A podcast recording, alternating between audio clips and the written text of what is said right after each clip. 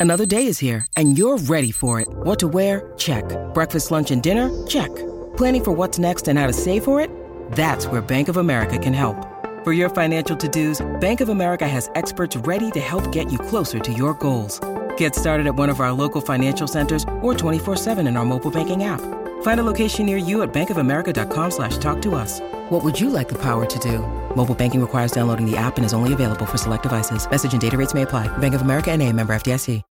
When you need mealtime inspiration, it's worth shopping Kroger, where you'll find over 30,000 mouthwatering choices that excite your inner foodie. And no matter what tasty choice you make, you'll enjoy our everyday low prices, plus extra ways to save, like digital coupons worth over $600 each week. You can also save up to $1 off per gallon at the pump with fuel points. More savings and more inspiring flavors make shopping Kroger worth it every time. Kroger, fresh for everyone. Fuel restrictions apply.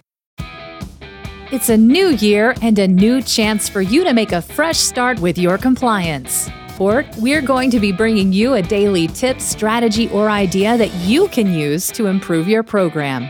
Here's your host, Tom Fox, the compliance evangelist. Day 26 The compliance function in an organization. The role of the compliance professional and compliance function in a corporation has steadily grown in stature and prestige over the years. When it came to the corporate compliance function, the 2020 FCPA Resource Guide under the hallmarks of an effective compliance program simply noted that the government would consider whether the company devoted adequate staffing and resources to the compliance program given the size, structure, and risk profile of the business. This hallmark has significantly expanded in both the FCPA corporate enforcement policy and 2020 update. In the FCPA corporate enforcement policy, the DOJ listed as factors relating to corporate compliance function that it would consider as indicia of an effective compliance and ethics program. Number one, the resources the company is dedicated to compliance. Two, the quality and experience of the personnel involved in compliance, such that they can understand and identify the transactions and activities that pose a potential risk. Three, the authority and independence of the compliance function and the availability of the compliance expertise to the board. Four, the compensation and promotion of the personnel involved in compliance in view of the roles, responsibilities, performance, and other appropriate factors. And five, the reporting structure of any compliance personnel employed or contracted by the company.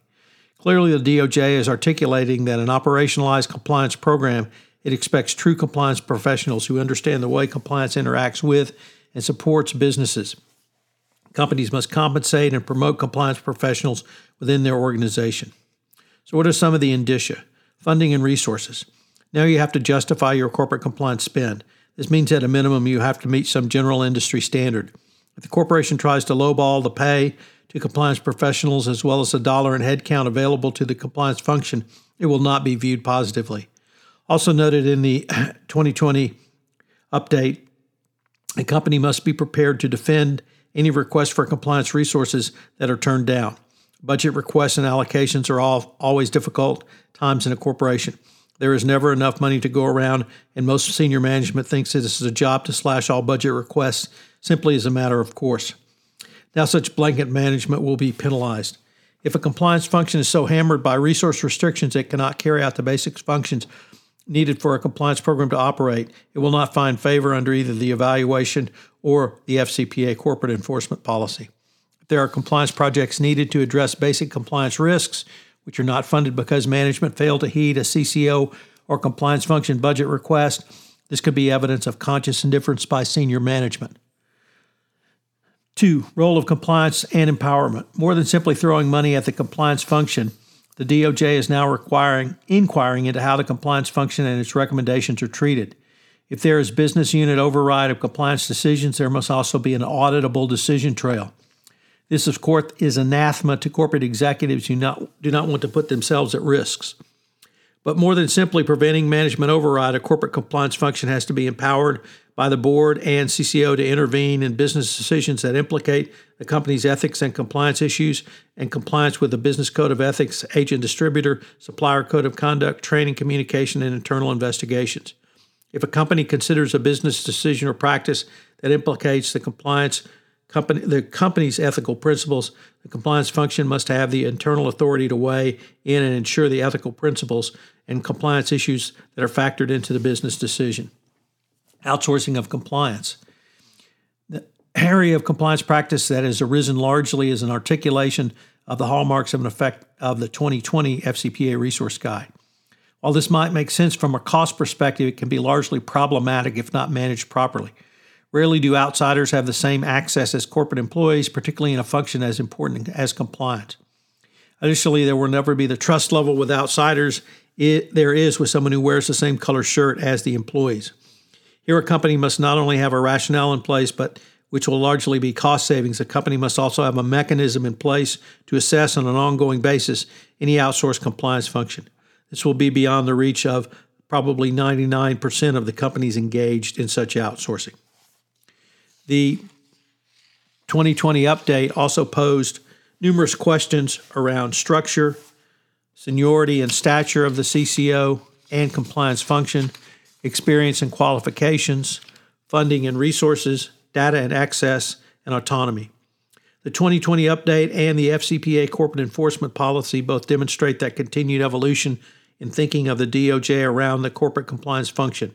Their articulated inquiries can not only strengthen the compliance function specifically, and, and also the compliance profession more generally. The more the DOJ talks about the ind- independence of the compliance function, coupled with the resources made available and authority concomitant with the corporate compliance function, the more corporations will see it directly in their interest to provide resources, authority, and gravitas to the compliance position in organizations. We're going to have a quick word from our sponsor, and then we'll be back with today's three key takeaways.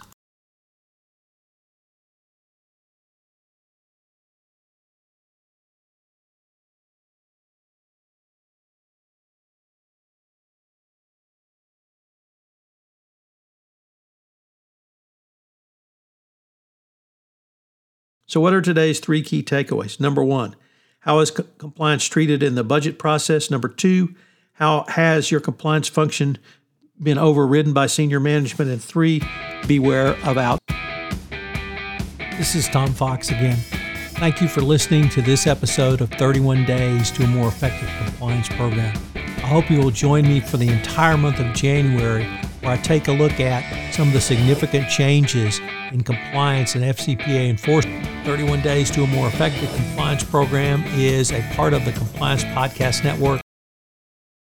This podcast is a part of the C Suite Radio Network.